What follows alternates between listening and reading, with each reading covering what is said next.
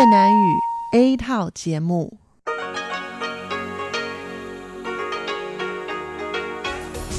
Đây là Đài Phát thanh Quốc tế Đài Loan RTI.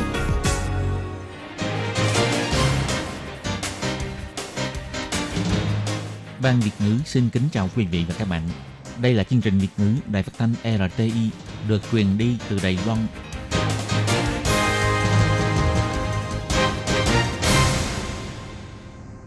Các bạn thân mến, Hải Ly xin chào các bạn. Hôm nay thứ tư, ngày 5 tháng 12 năm 2018, tức ngày 28 tháng 10 âm lịch năm Mậu Tuất. Hoan nghênh các bạn đến với chương trình phát thanh của Ban Việt ngữ, Đài Phát thanh Quốc tế Đài Loan RTI với các nội dung như sau. Mở đầu là bản tin thời sự Đài Loan, bài chuyên đề. Tiếp theo là các chuyên mục tiếng Hoa cho mỗi ngày, cẩm năng sức khỏe và sau cùng là chuyên mục ống kính rộng. Các bạn thân mến, để mở đầu cho chương trình, trước hết, Hải Ly xin mời các bạn cùng theo dõi nội dung tóm lược các tin chính của bản tin thời sự hôm nay. Bộ Kinh tế chính thức công bố thời hạn đạt mục tiêu trở thành quốc gia phi hạt nhân vào năm 2025 bị mất hiệu lực. Theo Bộ Pháp vụ, luật riêng về hôn nhân đồng giới nhất định sẽ được hoàn thành trước ngày 24 tháng 5 sang năm.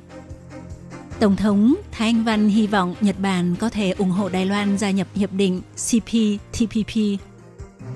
Trong mục tiêu trở thành quốc gia song ngữ vào năm 2030, Bộ trưởng Bộ Giáo dục hy vọng đưa tiếng Anh vào giảng dạy các môn học. Cửa hàng tiện lợi 7-Eleven mời mọi người chơi trò đánh quái vật quấy nhiễu cuộc sống của người già yếu thế để quyên góp hỗ trợ cho nhóm đối tượng này. Ống hút nhựa gây nguy hại cho trái đất. Los Angeles dự định từ năm 2021 bắt đầu cấm hoàn toàn ống hút nhựa. Các bạn thân mến, và bây giờ Hải Ly xin mời các bạn cùng theo dõi nội dung chi tiết của bản tin Thời sự Đài Loan hôm nay.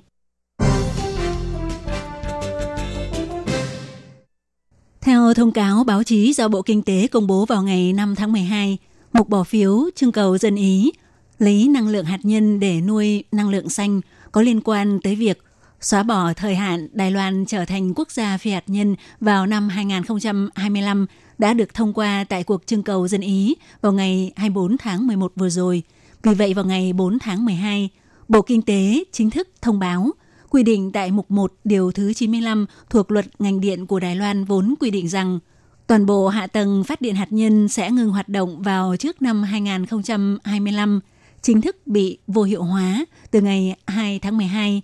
Đồng thời, các cơ quan hữu quan đã bắt tay vào tiến hành trình tự pháp chế, dự kiến nhanh nhất sẽ được thông qua tại phiên họp của Viện Hành Chính vào ngày 6 tháng 12. Sau đó sẽ được trình lên Viện Lập pháp để đưa vào chương trình nghị sự của phiên họp Viện Lập pháp. Theo quy định về trưng cầu dân Ý, đối với các đề án phủ quyết bắt đầu từ ngày thứ ba kể từ ngày thông báo kết quả bỏ phiếu thì sẽ bắt đầu bị mất hiệu lực vào ngày 30 tháng 11.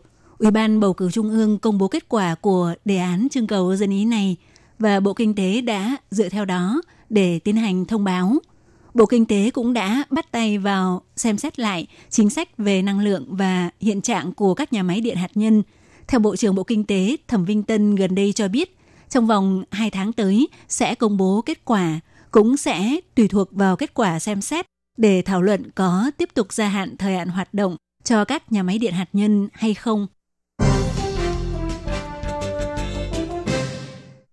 Do hai đề án bỏ phiếu trưng cầu dân Ý về hai vấn đề, định nghĩa hôn nhân phải hạn chế là sự kết hợp giữa một người nam và một người nữ thuộc luật dân sự và đảm bảo quyền lợi cho hôn nhân đồng giới bằng luật riêng vừa được thông qua. Viện Hành Chính cho biết trong vòng 3 tháng sẽ hoàn thành luật riêng về hôn nhân đồng giới để trình lên Viện Lập pháp thẩm duyệt. Tuy nhiên, gần đây Viện Tư pháp cho biết cuộc họp của Hội đồng quan tòa đã nêu rõ hai người có giới tính giống nhau, xây dựng mối quan hệ kết hợp vĩnh viễn có tính gần gũi và tính khu biệt với mục đích xây dựng cuộc sống chung là sự tự do và quyền bình đẳng được bảo vệ bởi hiến pháp. Đối với việc này, khi tiến hành chất vấn tại Ủy ban Tư pháp và Pháp chế Viện Lập pháp vào ngày 5 tháng 12, Ủy viên lập pháp của Đảng Quốc dân Lâm Đức Phúc bày tỏ quan ngại. bảo đảm quyền lợi cho hôn nhân đồng giới, rốt cuộc nên sửa đổi luật dân sự hay lập một luật riêng mới là phù hợp với quyền bình đẳng theo định nghĩa của hiến pháp. Bộ trưởng Bộ Pháp vụ Thái Thanh Tường cho biết, theo giải thích của cuộc họp Hội đồng quan tòa, không hạn chế áp dụng cách nào là phù hợp hơn, lập pháp theo phương thức mà mọi người đều có thể chấp nhận sẽ là tốt hơn. Ông Thái Thanh Tường nói, sẽ tôn trọng kết quả bỏ phiếu trưng cầu dân ý, đồng thời sẽ tiến hành công tác pháp chế dựa theo công văn giải thích hiến pháp của Hội đồng quan tòa, chắc có lẽ sẽ nghiêng theo hướng xây dựng luật riêng, ông Thái Thanh Tường nói.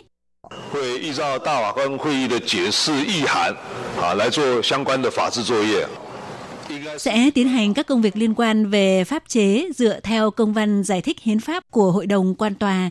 Sau này, Bộ Pháp vụ sẽ theo hướng sửa đổi luật dân sự hay xây dựng luật riêng – có lẽ sẽ theo hướng xây dựng luật riêng.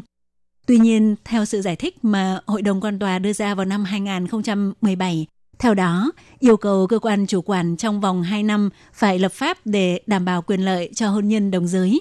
Nếu trong thời hạn này mà chưa hoàn thành lập pháp, thì sau ngày 24 tháng 5 năm 2019, người dân Đài Loan có thể tự động đăng ký thủ tục hôn nhân đồng giới. Từ nay tới lúc kết thúc thời hạn theo quy định của Hội đồng quan tòa chỉ còn chưa tới nửa năm. Ủy viên lập pháp Lâm Đức Phúc cũng chất vấn thêm rằng liệu từ nay tới khi đó luật riêng về hôn nhân đồng giới có kịp hoàn thành và cho ra mắt hay không?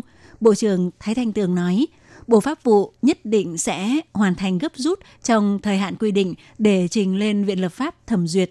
Ông nói, 我们一定会在大法官会议解释要求的啊，明年五月二十四号以前啊， chúng tôi nhất định sẽ căn cứ theo thời hạn mà Hội đồng quan tòa đã quy định.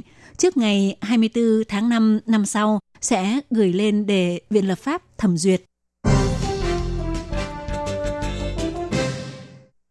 Khi đón tiếp vợ chồng ngài Takao Fuji, Hội trưởng Hội Liên hiệp Thân thiện Nhật Đài Toàn quốc của Nhật Bản vào ngày 5 tháng 12, Tổng thống Thái Anh Văn bày tỏ ông Takao Fuji có thể tiếp tục ủng hộ Đài Loan, tác thành việc chính phủ Nhật Bản tiến cử Đài Loan gia nhập Hiệp định Đối tác Toàn diện và Tiến bộ Xuyên Thái Bình Dương CPTPP, đồng thời thúc đẩy sự hợp tác kinh tế giữa các doanh nghiệp hai nước Đài Nhật tại nước thứ ba. Tổng thống Thái Anh Văn chỉ ra, ngài Takao Fuji đã lên nhậm chức Hội trưởng Hội Liên hiệp Thân thiện Nhật Đài Toàn quốc của Nhật Bản vào tháng 7 năm nay. Bà tin rằng bằng sự hiểu biết và thân thiện mà ngài Takao Fuji dành cho Đài Loan thì sự hợp tác giữa Đài Loan và Nhật Bản nhất định sẽ phát triển ngày càng mạnh mẽ hơn. Tổng thống cũng đề cập tổng kim ngạch thương mại giữa Đài Loan và Nhật Bản là 62,8 tỷ đô la Mỹ. Nếu Đài Loan có thể gia nhập hiệp định CPTPP thì cũng sẽ tạo lợi ích chiến lược quan trọng cho Nhật Bản. Thủ tướng Nhật Shinzo Abe khi đến thăm Trung Quốc đã từng bày tỏ, bất kỳ quốc gia hoặc khu vực nào chỉ cần phù hợp với tiêu chuẩn cao của CPTPP đều có tư cách xin gia nhập. Ngài Takao Fuji có sức ảnh hưởng không nhỏ tại chính đàn Nhật Bản. Tổng thống Thanh Văn hy vọng Ngài có thể tiếp tục ủng hộ Đài Loan, tác thành việc chính phủ Nhật tiến cử Đài Loan gia nhập CTPPP. Cuối cùng, Tổng thống Thanh Văn cũng chỉ ra, Ngài Takao Fuji quá quen thuộc với tình hình Việt Nam. Ngài cũng có thể tác thành quan hệ hợp tác kinh tế của các doanh nghiệp Đài Nhật tại nước thứ ba này. Ủy ban Phát triển Quốc gia dự định sẽ trình bày báo cáo bản đồ phát triển chính sách quốc gia song ngữ tại phiên họp của Viện Hành Chính vào thứ Năm tới ngày 6 tháng 12. Thủ tướng Lại Thanh Đức đã chỉ thị Bộ Giáo dục soạn thảo dự thảo sửa đổi liên quan trong vòng 3 tháng. Hiện tại, Sở Giáo dục Quốc dân và Giáo dục trước tuổi đi học thuộc Bộ Giáo dục đã tiến hành kiểm tra xem xét dự thảo sửa đổi của Luật Giáo dục trung cấp và cao cấp và Luật Giáo dục Quốc dân. Ngày 5 tháng 12, Bộ trưởng Bộ Giáo dục ông Diệp Tuấn Vinh tới Viện Lập pháp để trả lời chất vấn của Ủy ban Văn hóa và Giáo dục. Đối với chính sách thúc đẩy giáo dục song ngữ, ông Diệp Tuấn Vinh chỉ ra dự thảo lần này ngoài lĩnh vực giáo dục còn bao quát cả đầu ra của xã hội. Khi ngành giáo dục tăng cường năng lực ngôn ngữ, thì sự liên kết với đầu ra xã hội cũng có thể kích cầu để con em chúng ta sau khi học tốt tiếng Anh sẽ hòa nhập tốt hơn vào cuộc sống và công việc, từ đó thúc đẩy toàn bộ ngành nghề văn hóa Đài Loan càng dễ dàng tiếp cận với quốc tế, có không gian phát huy tốt hơn. Ông Diệp Tuấn Vinh cho biết, trong thời đại cạnh tranh toàn cầu, có rất nhiều công việc nếu năng lực tiếng Anh càng khá thì sẽ càng tốt, nhưng cũng đừng quá đặt nặng vấn đề thành tích điểm thi tiếng Anh hay ờ, nhớ được bao nhiêu từ mới, mà trước tiên phải có khả năng tư duy tiếng Anh. Như vậy mới mong có thể mở rộng không gian phát triển cho Đài Loan. Ông Diệp Tuấn Vinh nói. 这当中牵涉到一些法规的松绑，以及我们对英语教学本身的改变。好，我们一定要改变过去那一种背单字，然后 Ở đây có liên quan đến việc nới lỏng một số luật định và sự thay đổi trong giảng dạy tiếng Anh của chúng ta. Chúng ta phải thay đổi cách dạy học vẹt từ vựng hay ờ, kiểu học chỉ để đối phó thi cử. Phải đưa tiếng Anh vào từng lĩnh vực giảng dạy. Thậm chí nhiều khi chúng ta phải dùng tiếng Anh để giảng dạy nhiều môn học khác dùng tiếng Anh để dạy môn tự nhiên hoặc trong giờ dạy môn tiếng Anh, giáo viên cũng nói tiếng Anh hoàn toàn. Để học tiếng Anh phải à, nói được, phải à, áp dụng được. Đài Loan đang bước vào giai đoạn xã hội già hóa dân số. Căn cứ theo kết quả điều tra mới nhất của Quỹ một hạt giống lúa mì của Đài Loan tiến hành điều tra về hiện trạng cuộc sống của người già yếu thế tại Đài Loan. Theo đó cho thấy 78% người già không muốn rời bỏ quê hương để chuyển tới nơi khác có môi trường sống tốt hơn. 8% người già yếu thế cảm thấy không lạc quan với hiện trạng cuộc sống. Còn theo phân tích sâu hơn, ba khó khăn lớn nhất mà người già yếu thế trên toàn Đài Loan gặp phải và cần được hỗ trợ lần lượt bao gồm nguồn hỗ trợ về y tế, nguồn hỗ trợ về ăn uống và nguồn hỗ trợ về quan tâm, giải trí. Trường điều hành của quỹ Một hạt giống lúa mì, ông Lâm Mộc Tuyền nói.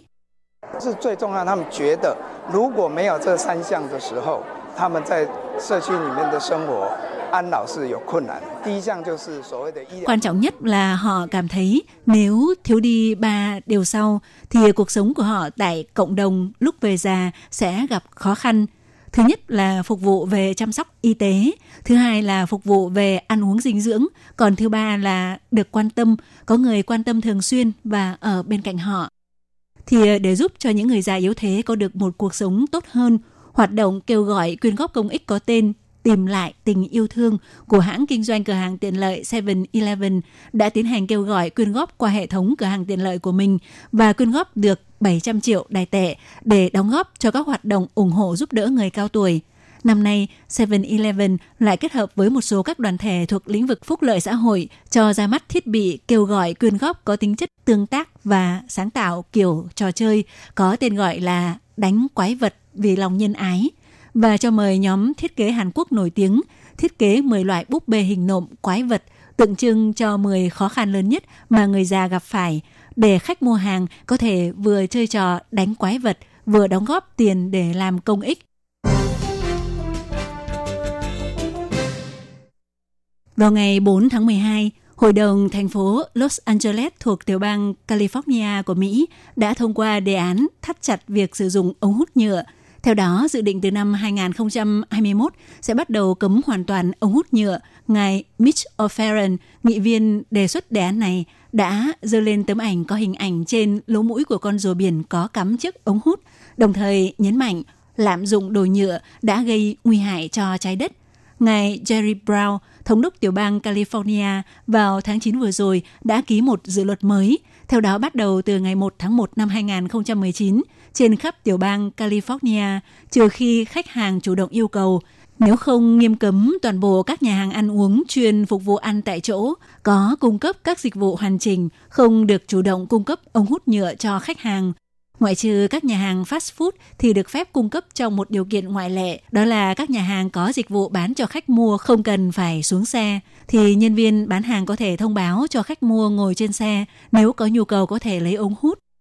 Đối với đề án vào năm 2021, Los Angeles cấm hoàn toàn việc sử dụng ống hút nhựa. Hội đồng thành phố yêu cầu Cục Y tế của thành phố này phải trình báo cáo trong vòng 90 ngày để đánh giá tính khả thi của việc cấm sử dụng ống hút nhựa dần từ nay tới năm 2021, nghiên cứu phương án thay thế bằng loại ống hút có thể phân hủy sinh học và có thể thu hồi tái chế. Các bạn thân mến, Hải Ly xin cảm ơn các bạn vừa theo dõi bản tin Thời sự Đài Loan do Hải Ly biên tập và thực hiện. Thân ái, chào tạm biệt các bạn. Bye bye.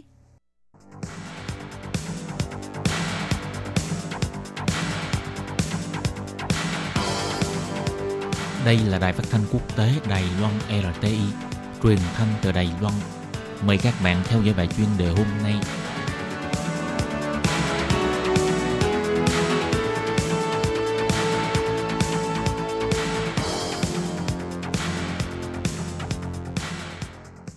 Hello, tôi Kim xin kính chào các bạn. Hoan nghênh các bạn đã đến với bài chuyên đề ngày hôm nay.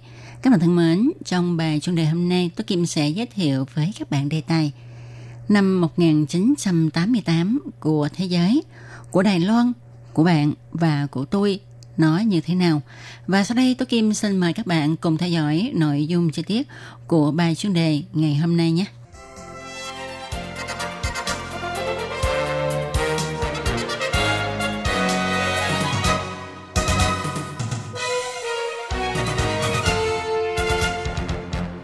Bạn thân mến, 30 năm trước, đối với những người lưu luyến những năm trong thập niên 80 mà nói, thì đây là những năm đẹp. Không tin thì bạn thử điểm lại xem. Nếu bạn kéo vị trí của mình ra xa một chút, nhìn lại Đài Loan và thế giới lúc đó, thì năm 1988 là thời khắc kỳ diệu. Bất kể là người bao nhiêu tuổi, nhìn lại năm 1988 đều không thể không thừa nhận. Tuy lúc đó chúng ta chưa từng cảm nhận thấy là nó trở thành nhịp cầu thời gian nói giữa hai thời đại khi mà Đài Loan mới bước vào con đường dân chủ hóa và trước khi mạng Internet thịnh hành.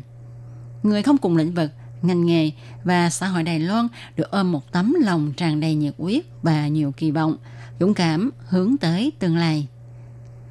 30 năm cũng là một con số đẹp. Theo định nghĩa từ trước kia, 30 năm là một thế hệ. Gần đây, định nghĩa này luôn bị thay đổi nhanh chóng. Hiện nay, đa số mọi người cho rằng 10 năm là thay đổi của một thế hệ rồi. Rất may là ta còn có thể hồi tưởng lại những chuyện của 30 năm trước. Vừa đúng có thể dẫn dắt chúng ta nhìn lại diện mạo thế hệ trước của mình và Đài Loan như thế nào. Tinh thần của thế hệ cũng hơi giống như là tuổi thanh xuân. Thường thì có người khi đi qua tuổi thanh xuân rồi mới phát hiện sự tồn tại của nó. Thời đại cũng vậy. Bạn trong lúc đó không biết mình đang sống trong thời đại như thế nào. Chỉ khi nào thời gian trôi qua vài năm thì bạn mới có thể cảm nhận được. Trước hết, chúng ta hãy cùng nhau nhìn lại thế giới vào năm 1988. Trong những năm cuối của niên đại 80, ta có thể hình dung thời đại này xảy ra ba cuộc cách mạng công nghiệp trước khi thời đại mạng Internet đạt đến đỉnh cao. Chủ nghĩa tư bản chưa phải đối mặt với các vấn đề hiện nay. Về mặt kinh tế, tài chính của mọi người thì nhanh chóng được tích lũy. Chính trị và xã hội manh nha thay đổi dưới bối cảnh này. Lúc đó, nhân khẩu thế giới chỉ mới có 4,4 tỷ, cũng tức là 2 phần 3 dân số hiện nay. Toàn cầu hóa chỉ mới chính thức bắt đầu. Trung Quốc lúc đó thì còn chưa giàu lên. Tổng thống Mỹ vẫn là diễn viên Reagan. Thật trùng hợp, Tổng thống Reagan xuất thân từ Hollywood, nơi mà toàn cầu coi như là vùng đất hứa. Và tinh thần thế hệ lúc bấy giờ không có từ nào tả chính xác bằng hai chữ lạc quan. Mọi người giàu có nên ngành tiêu khiển cũng phát triển mạnh. Họ đầu tư vào ngành điện ảnh, ca nhạc, giáo dục con cái và tất cả các hiện tượng này đều cho thấy tương lai sẽ tốt đẹp hơn. Các khái niệm mới không ngừng xuất hiện, mạng Internet toàn cầu, lý luận về khí hậu nóng lên lần đầu tiên được nêu ra cũng trong năm này. Tuy nhiên, không phải cái gì cũng phát sáng như vàng trong thập niên này. Mặc dù chiến tranh giữa Iran và Iraq kết thúc sau 8 năm đánh nhau, Liên Xô cũng rút quân ra khỏi Afghanistan, nhưng dòng tàu ác liệt vẫn đang tiến đến gần. Không ai ngờ, Liên Xô mới bắt đầu cải cách kinh tế có 2 năm thì tan rã. Năm sau, tức năm 1989, xảy ra sự kiện Thiên An Môn đã thay đổi quan hệ giữa Trung Quốc và thế giới. Nó cũng khuấy động phong trào thương gia Đài Loan Tây Tiến, tức đến Trung Quốc làm ăn. Có thể nói là khởi điểm cho quan hệ gần đây của hai bờ eo biển Đài Loan. Vào năm 1988, đối với Đài Loan và đối với bản thân các bạn là như thế nào? Thì tôi Kim xin mời các bạn cùng đón nghe bài chung đề trong tuần tới nhé. Tôi Kim xin cảm ơn các bạn đã chú ý theo dõi. Thân chào tạm biệt các bạn. Bye bye.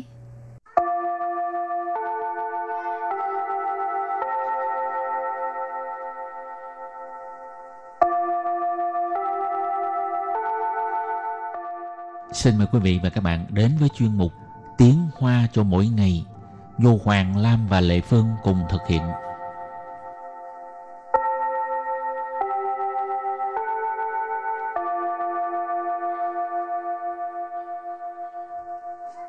Hoàng Lam và Lệ Phương xin chào các bạn. Bình thường á, anh Hoàng Lam bị phỏng thì anh phải làm sao? Ngâm nước lạnh. á. Ừ. Ngày xưa bị phỏng qua lần rồi. Con lần thôi hả? Ông một lần uống cà phê, cà phê nóng. Cà phê mà cũng bị Ờ, phỏng hả? phỏng cái, ngón tay thấy không có gì hết. Ngày hôm sau nữa nó bị phỏng nó, lên. nó, phồng lên Ờ, không? nó nó làm mũ nhớ đời đau thiệt cà phê mà bị phỏng trời Bởi thiệt. vậy cà phê mà đến nỗi nóng như vậy luôn Ừ. nữa. thôi hôm nay mình học hai câu ha câu số 1 tay mình bị phỏng rồi đau quá câu số 2 mình xem thử nào có sao không bây giờ mời các bạn lắng nghe cô giáo đọc hai câu mẫu này bằng tiếng hoa 我的手被烫伤了，好痛哦！我看看有没有怎么样。 trước tiên giải thích câu mẫu số 1我的手我的手 tay mình 被 bị bị 烫伤了， thăng sáng là phỏng rồi bị thăng sáng là bị phỏng rồi hay là bị bỏng 好痛哦！ hào thôn ồ đau quá bây giờ ghép lại các từ này thành câu hoàn chỉnh mời cô giáo đọc lại câu này bằng tiếng hoa 我的手被烫伤了，好痛哦！ 我的手被烫伤了，好痛哦！ Câu này có nghĩa là tay mình bị phỏng rồi đau quá. Và câu thứ hai, mình xem thử nào có sao không? 我看看有没有怎么样。我看看 Ủa khan khan Ủa mình ha Khan khan xem thử nào 有没有 Dù mấy dù có hay không 怎么样？ Chấm nó dặn Thế nào à, Dù mấy dù chấm nó dặn Có sao không Bây giờ ghép lại các từ này thành câu hoàn chỉnh Mời cô giáo đọc lại câu này bằng tiếng Hoa 我看看有没有怎么样？我看看 有没有怎么样？ Câu này có nghĩa là mình xem thử nào có sao không? Và bây giờ chúng ta bước sang phần từ vựng mở rộng.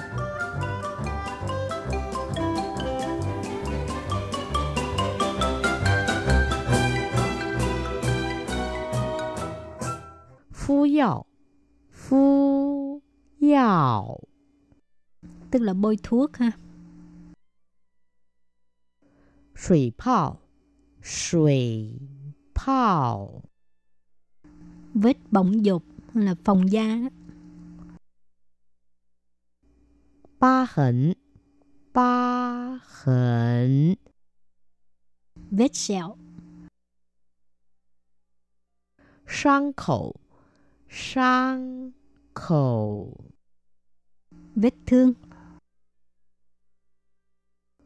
冲脱泡盖送，冲脱泡盖送， Cái này là cái trình tự khi mình bị phỏng á, là phải làm vậy ha.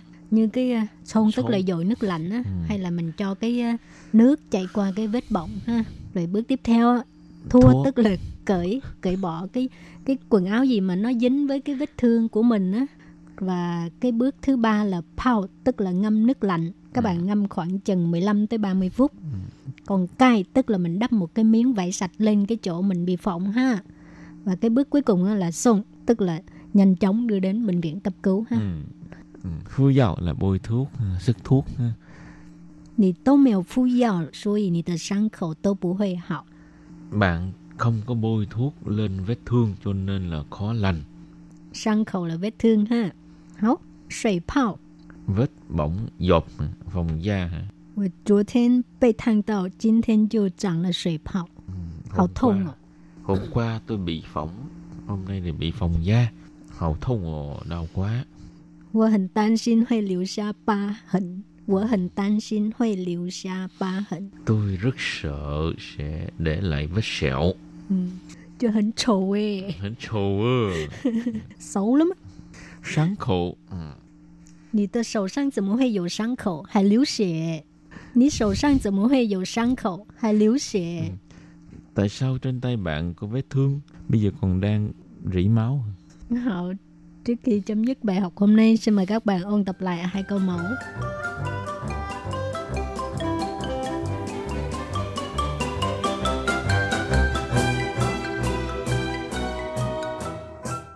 我的手被烫伤了，好痛哦！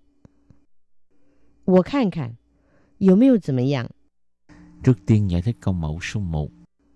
我的手 Wo tờ sổ. Tay mình 被 bị bị 烫伤了， thăng sáng là phỏng rồi. Bị thăng sáng là bị phỏng rồi hay là bị bỏng. 好痛哦！ Hào thông ồ, đau quá. Bây giờ ghép lại các từ này thành câu hoàn chỉnh. Mời cô giáo đọc lại câu này bằng tiếng Hoa. 我的手被烫伤了，好痛哦！ 我的手被烫伤了，好痛哦！ Câu này có nghĩa là tay mình bị phỏng rồi đau quá. Và câu thứ hai, mình xem thử nào có sao không? 我看看有没有怎么样。我看看 Wo khan khan. Wo mình ha. Khan khan xem thử nào. 有没有 Dù mấy dù có hay không. 怎么样？ Chấm mất dặn. Thế nào? À, dù mấy dù chấm mất dặn. Có sao không? Bây giờ ghép lại các từ này thành câu hoàn chỉnh. Mời cô giáo đọc lại câu này bằng tiếng Hoa. 我看看有没有怎么样。我看看 有没有怎么样？ Câu này có nghĩa là mình xem thử nào có sao không? 敷药，敷药， Tức là bôi thuốc ha. 水泡，水泡， Vết bỏng dột hay là phòng da. 疤痕，疤痕，Vết sẹo. 伤口，伤口，Vết thương. 冲脱泡盖送，冲脱泡盖送，Cái này là cái trình tự khi mình bị phỏng á, là phải làm vậy ha. Như cái uh, xôn tức là dội nước lạnh á. Ừ. Hay là mình cho cái uh, nước chạy qua cái vết bỏng ha. Rồi bước tiếp theo thua, Thua. tức là cởi cởi bỏ cái cái quần áo gì mà nó dính với cái vết thương của mình á. Và cái bước thứ ba là pao tức là ngâm nước lạnh. Các Ừ. bạn ngâm khoảng chừng 15 tới 30 phút. Còn cài tức là mình đắp một cái miếng vải sạch lên cái chỗ mình bị phỏng ha và cái bước cuối cùng là sung tức là nhanh chóng đưa đến bệnh viện cấp cứu ha. Ừ. Chuyên mục tiếng Hoa cho mỗi ngày của hôm nay đến đây xin tạm chấm dứt. Cảm ơn các bạn đón nghe chơi trên. Bye bye. Hãy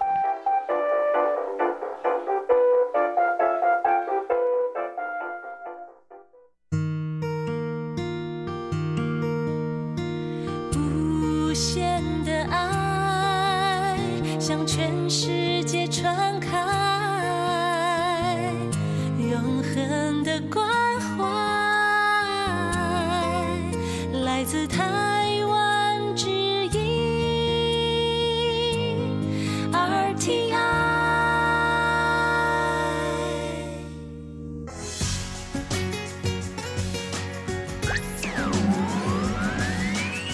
Quý vị đang đón nghe chương trình Việt ngữ Đài RTI truyền thanh từ Đài Loan.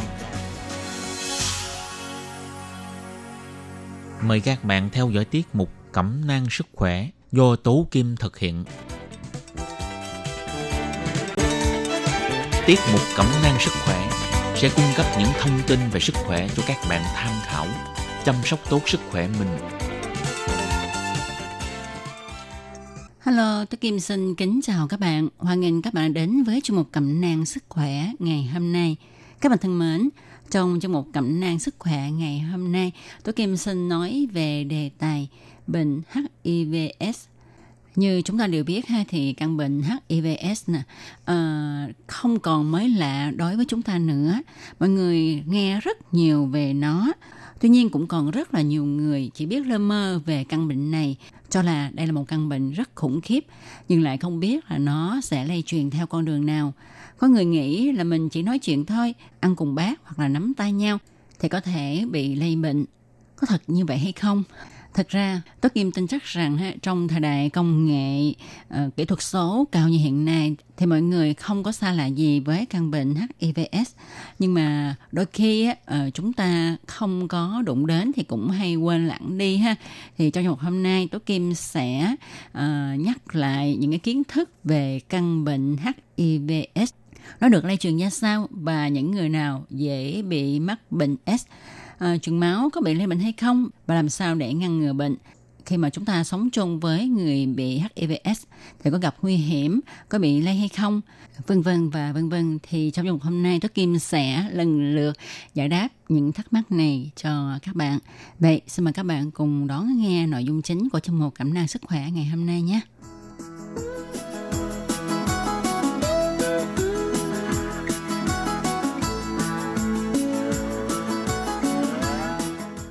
Các bạn thân mến, trước khi đi sâu tìm hiểu về căn bệnh S, thì à, Tố Kim xin nói một vài thông tin cập nhật về bệnh liệt kháng thể mà người ta hay gọi là bệnh S, hoặc là ở Việt Nam thì cũng gọi là bệnh SIDA.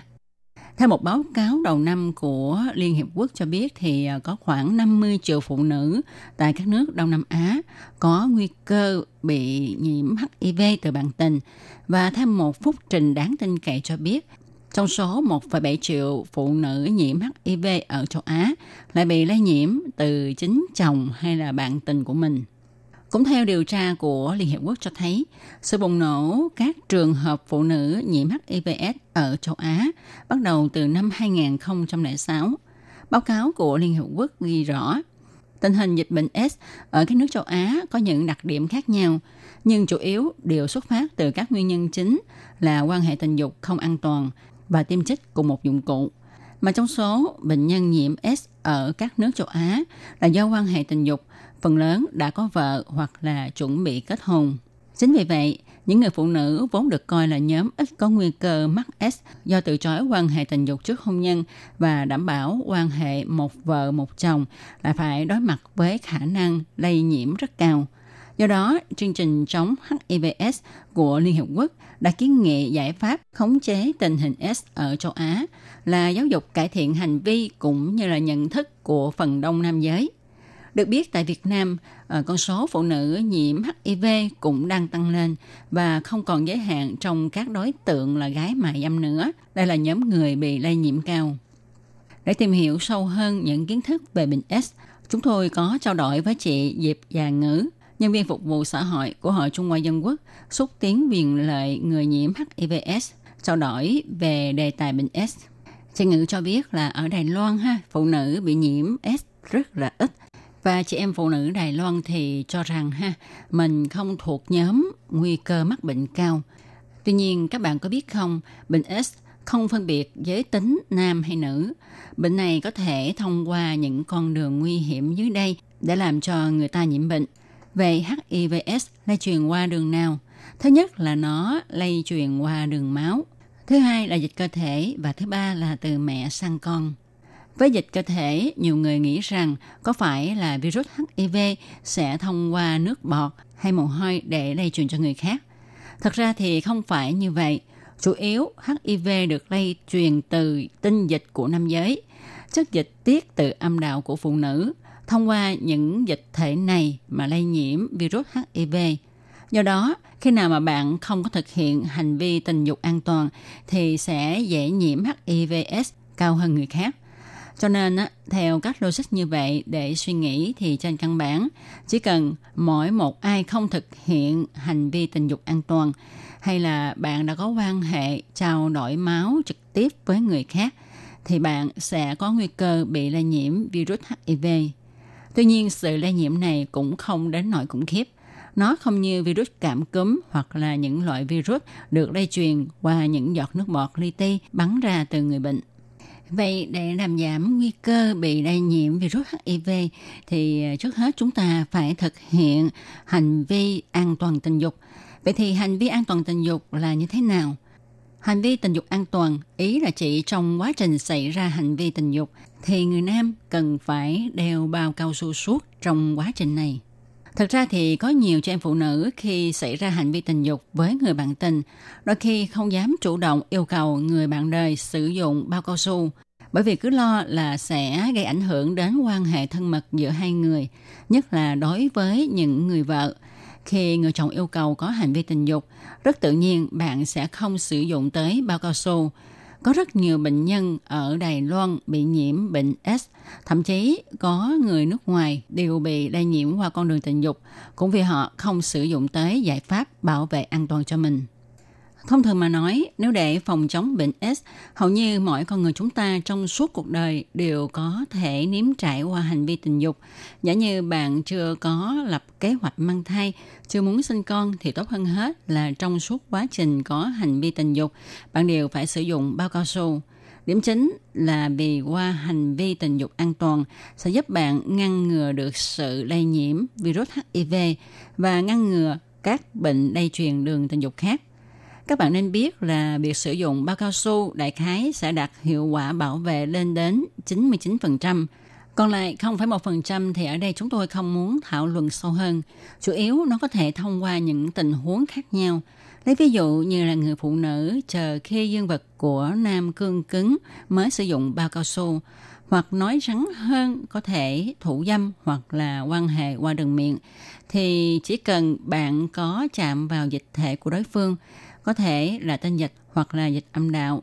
Cho dù trong lúc tiếp xúc với dịch thể, trên tay của bạn không có bất kỳ một vết thương nào, cũng có nguy cơ bị lây nhiễm virus HIV.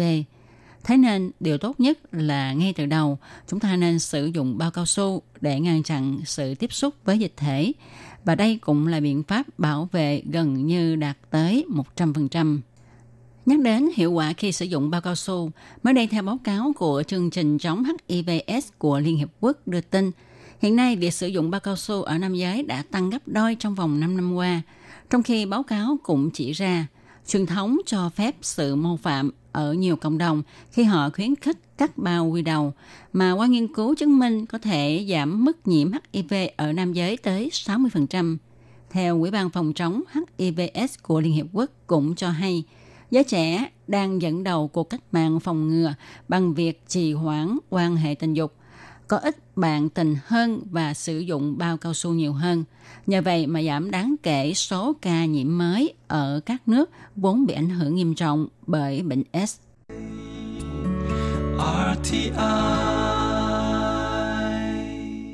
Các bạn thân mến, vừa rồi chúng ta đã tìm hiểu cách phòng bệnh à, HIVS qua đường tình dục à, bằng cách là đeo bao cao su khi có quan hệ tình dục ha. Một đường lây nữa của virus HIV đó là lây qua đường máu. Các bạn có biết không, chỉ cần trên người của chúng ta có một vết thương mở Con bạn hỏi vết thương mở là như thế nào? Vết thương mở tức là vết thương được chính mắt bạn thấy là nó đang chảy máu ha. Và khi mà vết thương này tiếp xúc với giọt máu của người bị bệnh S, mà giọt máu này phải là máu tươi, à, được định nghĩa là máu tươi có nghĩa là máu đang chảy. Những giọt máu này không được để ở ngoài không khí khoảng từ 1 đến 2 phút khi mà máu tươi của người bị mắc bệnh S tiếp xúc với vết thương mỡ của chúng ta thì máu của người à, mắc bệnh S đó sẽ thông qua vết thương mỡ mà đi vào cơ thể của chúng ta. Như vậy thì mới gây ra sự lây bệnh. Thông thường thì trong người của mình không có vết thương mở hoặc là có vết thương đã khô thành sẹo hay là mụn trứng cá vân vân. Khi va chạm vào bất kỳ máu của ai sẽ không bị lây nhiễm virus HIV. Vì vậy, ờ, không như nhiều người hiểu lầm là chỉ cần bạn chạm vào máu của bệnh nhân HIVS thì bạn sẽ bị lây nhiễm bệnh. Không phải là như vậy.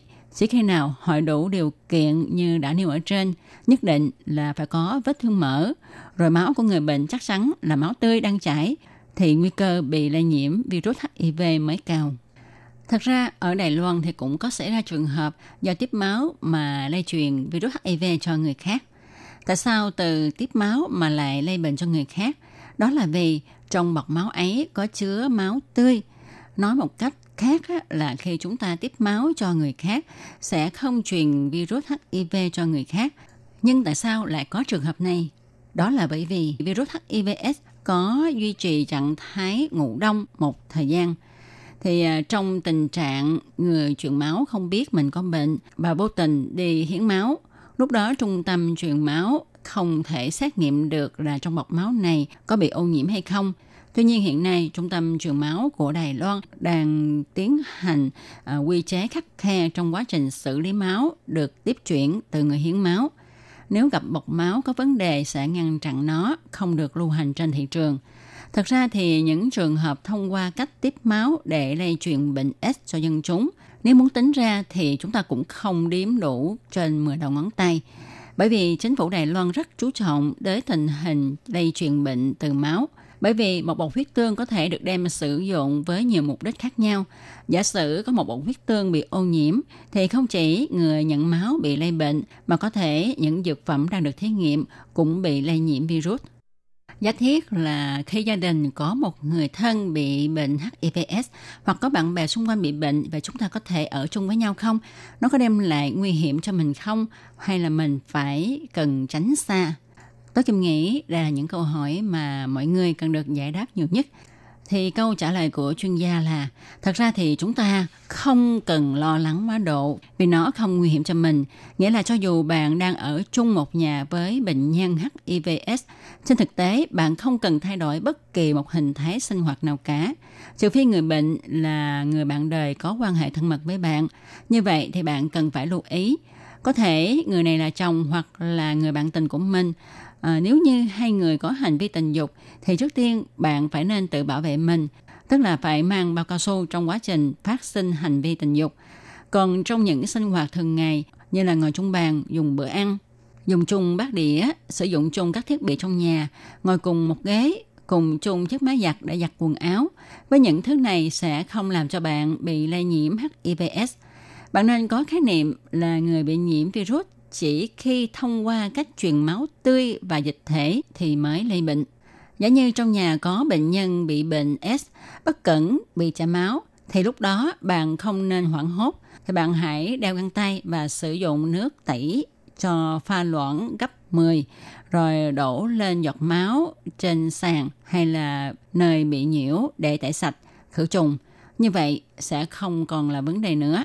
Nếu bạn không yên tâm thì hãy để cho máu được động khô rồi mới lau chùi sạch sẽ.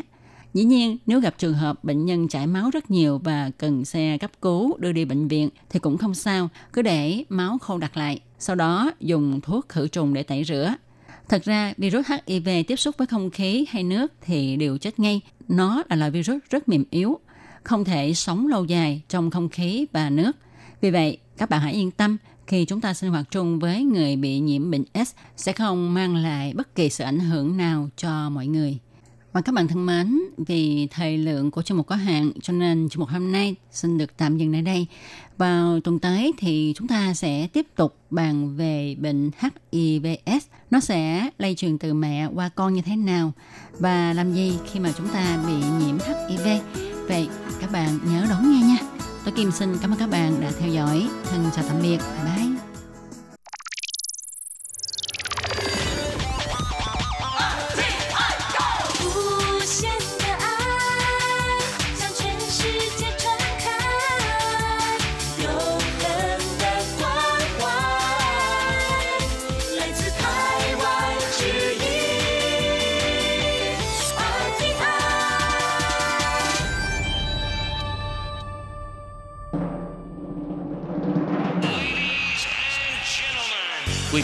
Đang đón nghe chương trình Việt ngữ Đài RTI truyền thanh từ Đài Loan.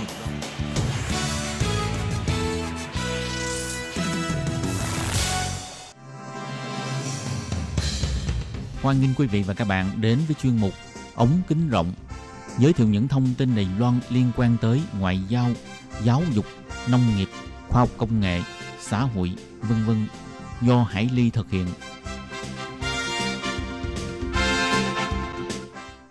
Bạn thân mến, Hải Ly ờ, xin chào các bạn. Hoan nghênh các bạn lại đến với chuyên mục ống kính rộng vào thứ tư hàng tuần.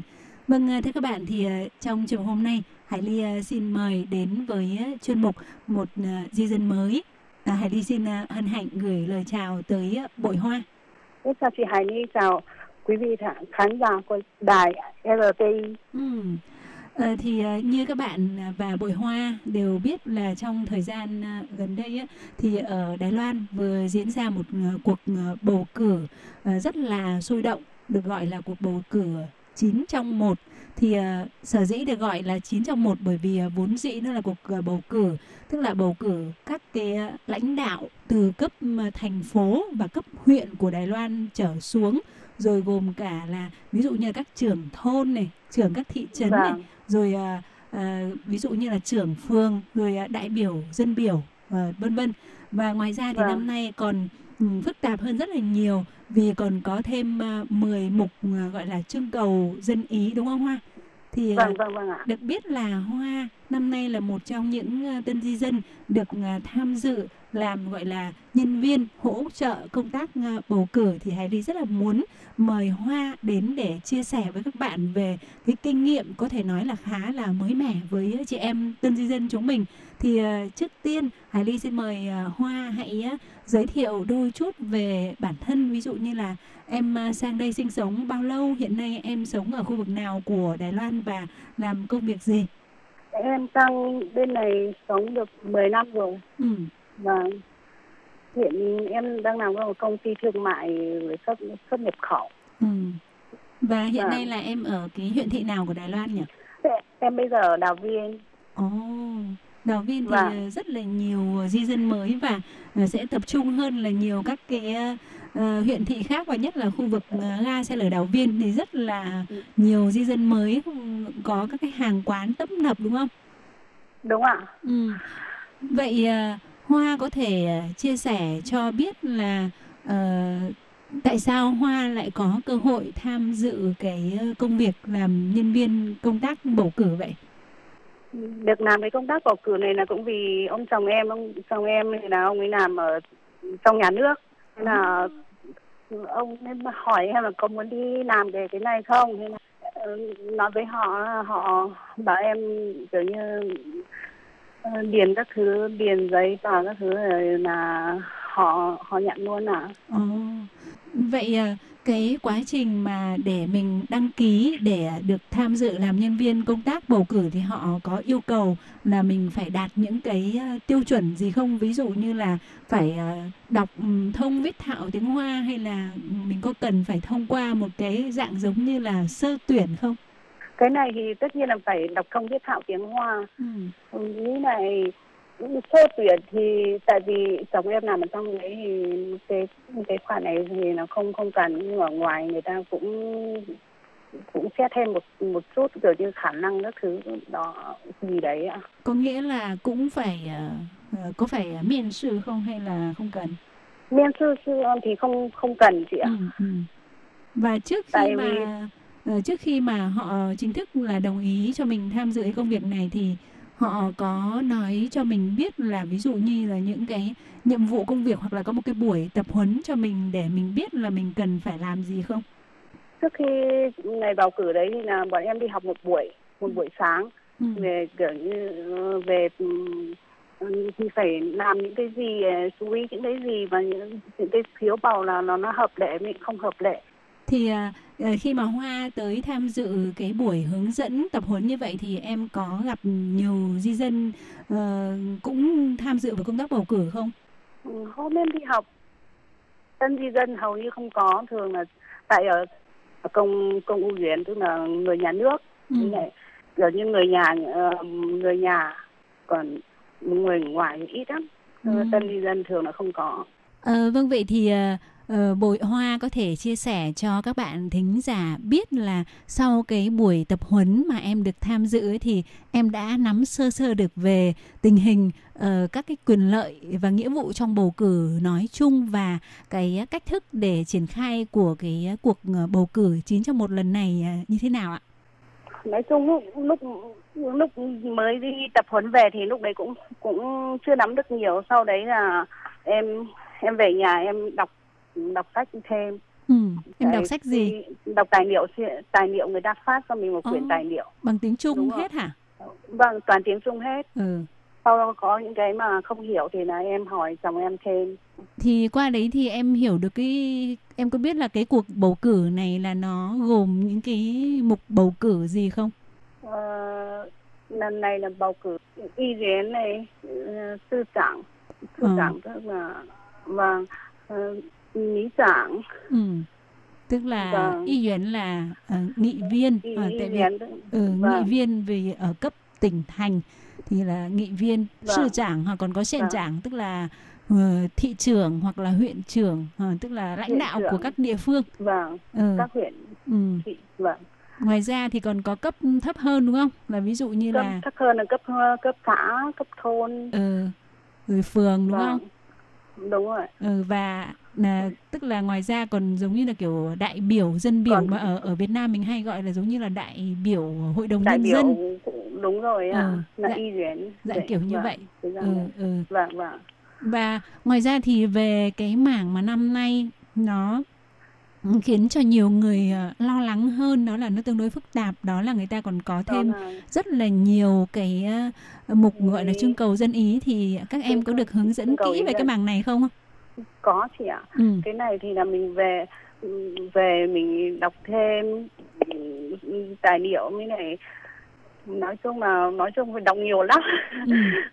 Ừ, tại vì em năm nay là em cũng là năm đầu tiên em được tham gia bầu cử Ừ.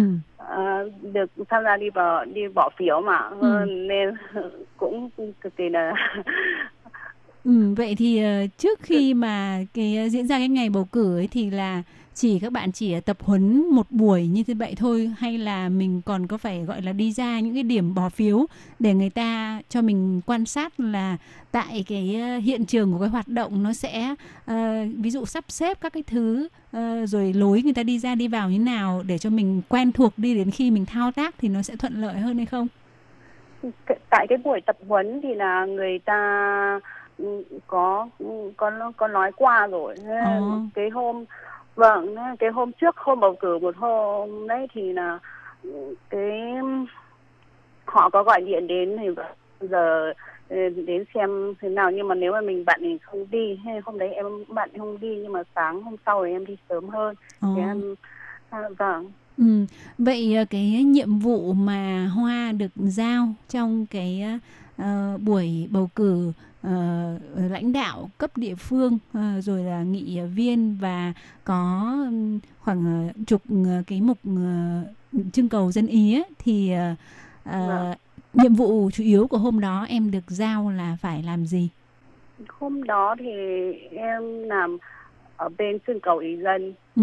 nào hướng dẫn người ta ờ, bỏ phiếu à ừ, như này lúc đi ra đấy thì là mình phải quan sát xem họ có bỏ hết phiếu vào thùng phiếu hay không hay là họ cầm phiếu ra ngoài Ồ.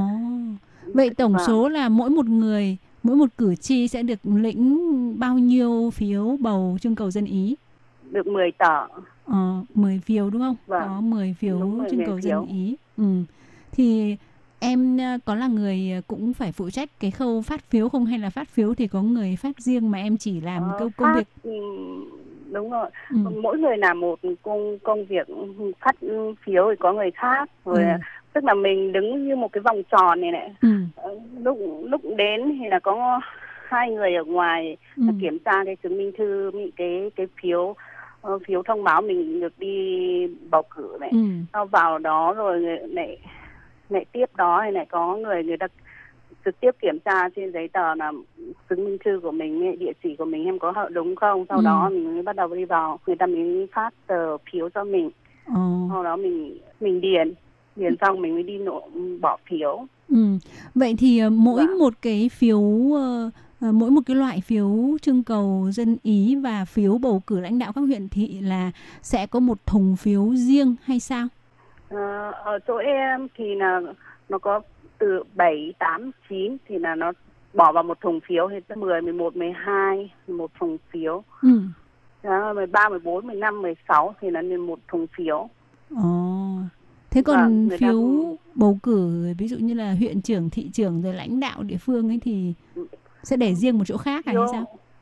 Vâng, cái đi bầu cử trước là huyện trưởng đấy thì là đầu tiên, Ừ. sau đến ờ, như là đại biểu hội đồng nhân dân đấy là thứ hai, sau đấy cái thứ ba là cái ừ, trưởng thôn hay là là cái xã ấy, là lý trạng đấy. Ừ.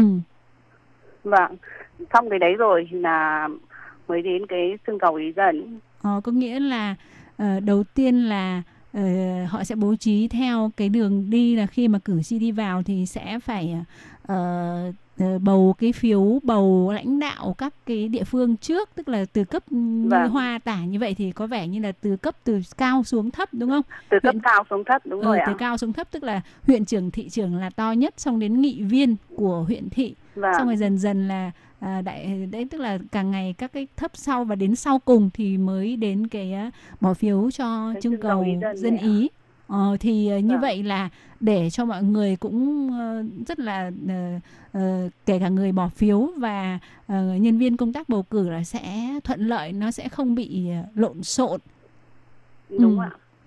Ờ, vậy thì ờ, em thấy là cái công việc mà mình làm đấy thì ờ, nó có nó có uh, cái khó khăn gì không hay là mình có cần phải à, đặc biệt chú ý cái gì không ví dụ như là có những người người ta uh, điền phiếu không hợp lệ hay là như thế nào đấy có những gì cần chú ý nhắc nhở không?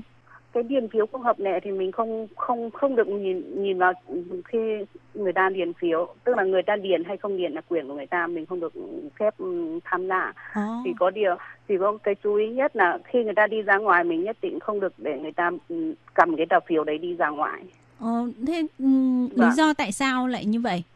Nhỡ người ta không thích điền người ta cầm về làm kỷ niệm mà sao không được à? không không cái đấy không được Ừ. cái đấy cầm nếu mà cầm ra nếu mà phát hiện là ở bên ngoài là có hai hai đồng chí có cảnh sát là họ họ đến hỏi luôn đấy ạ. Ờ, có nghĩa là theo Vâng. ờ, quy định của bầu cử ấy thì là tất cả các cử tri là đi vào ờ, bỏ phiếu thì ờ, mình bắt buộc phải bỏ phiếu vào thùng phiếu. Còn cái nội dung mà mình có chọn cái gì hay viết như thế nào thì người ta không can thiệp nhưng mà tức là Đúng mình tuyệt đối không được ờ, phép ờ, mang cái lá phiếu cầm đấy để cầm ra ngoài. phiếu đi ra ngoài Ừ, Vâng. không được mang về. Và trong cái buổi mà bỏ phiếu đó ấy, thì em quan sát thấy là cái lượng cử tri họ đi bỏ phiếu có đông đảo không và thường là những người mà đến sớm nhất thì họ đến từ tầm mấy giờ? họ 8 giờ là đã có người đến đến trước 8 giờ đã có người đến chờ rồi ạ nó dần là dần dần là đến độ tầm 8 chi độ 9 giờ bắt đầu xếp một hàng dài rồi. Các bạn thân mến, thì à, có lẽ kinh nghiệm à, bỏ phiếu và đặc biệt là kinh nghiệm tham gia làm à, nhân viên công tác à, bầu cử có lẽ là rất là mới mẻ đối với à, di dân mới và để tiếp tục theo dõi nội dung chia sẻ trò chuyện của bội hoa thì Hải Ly xin mời các bạn theo dõi phần cuối cuộc trò chuyện của chúng tôi trong buổi phát vào tuần sau nhé. Thân ái chào tạm biệt và hẹn gặp lại các bạn. Bye bye. hộp thư ban Việt ngữ Vietnamese Service PO Box 123 gạch ngang 199 Taipei 11199 còn thư từ của thính giả Việt Nam, xin gửi đến hộp thư số 104 Hà Nội, Việt Nam. Số máy phát 886 2 2885 2254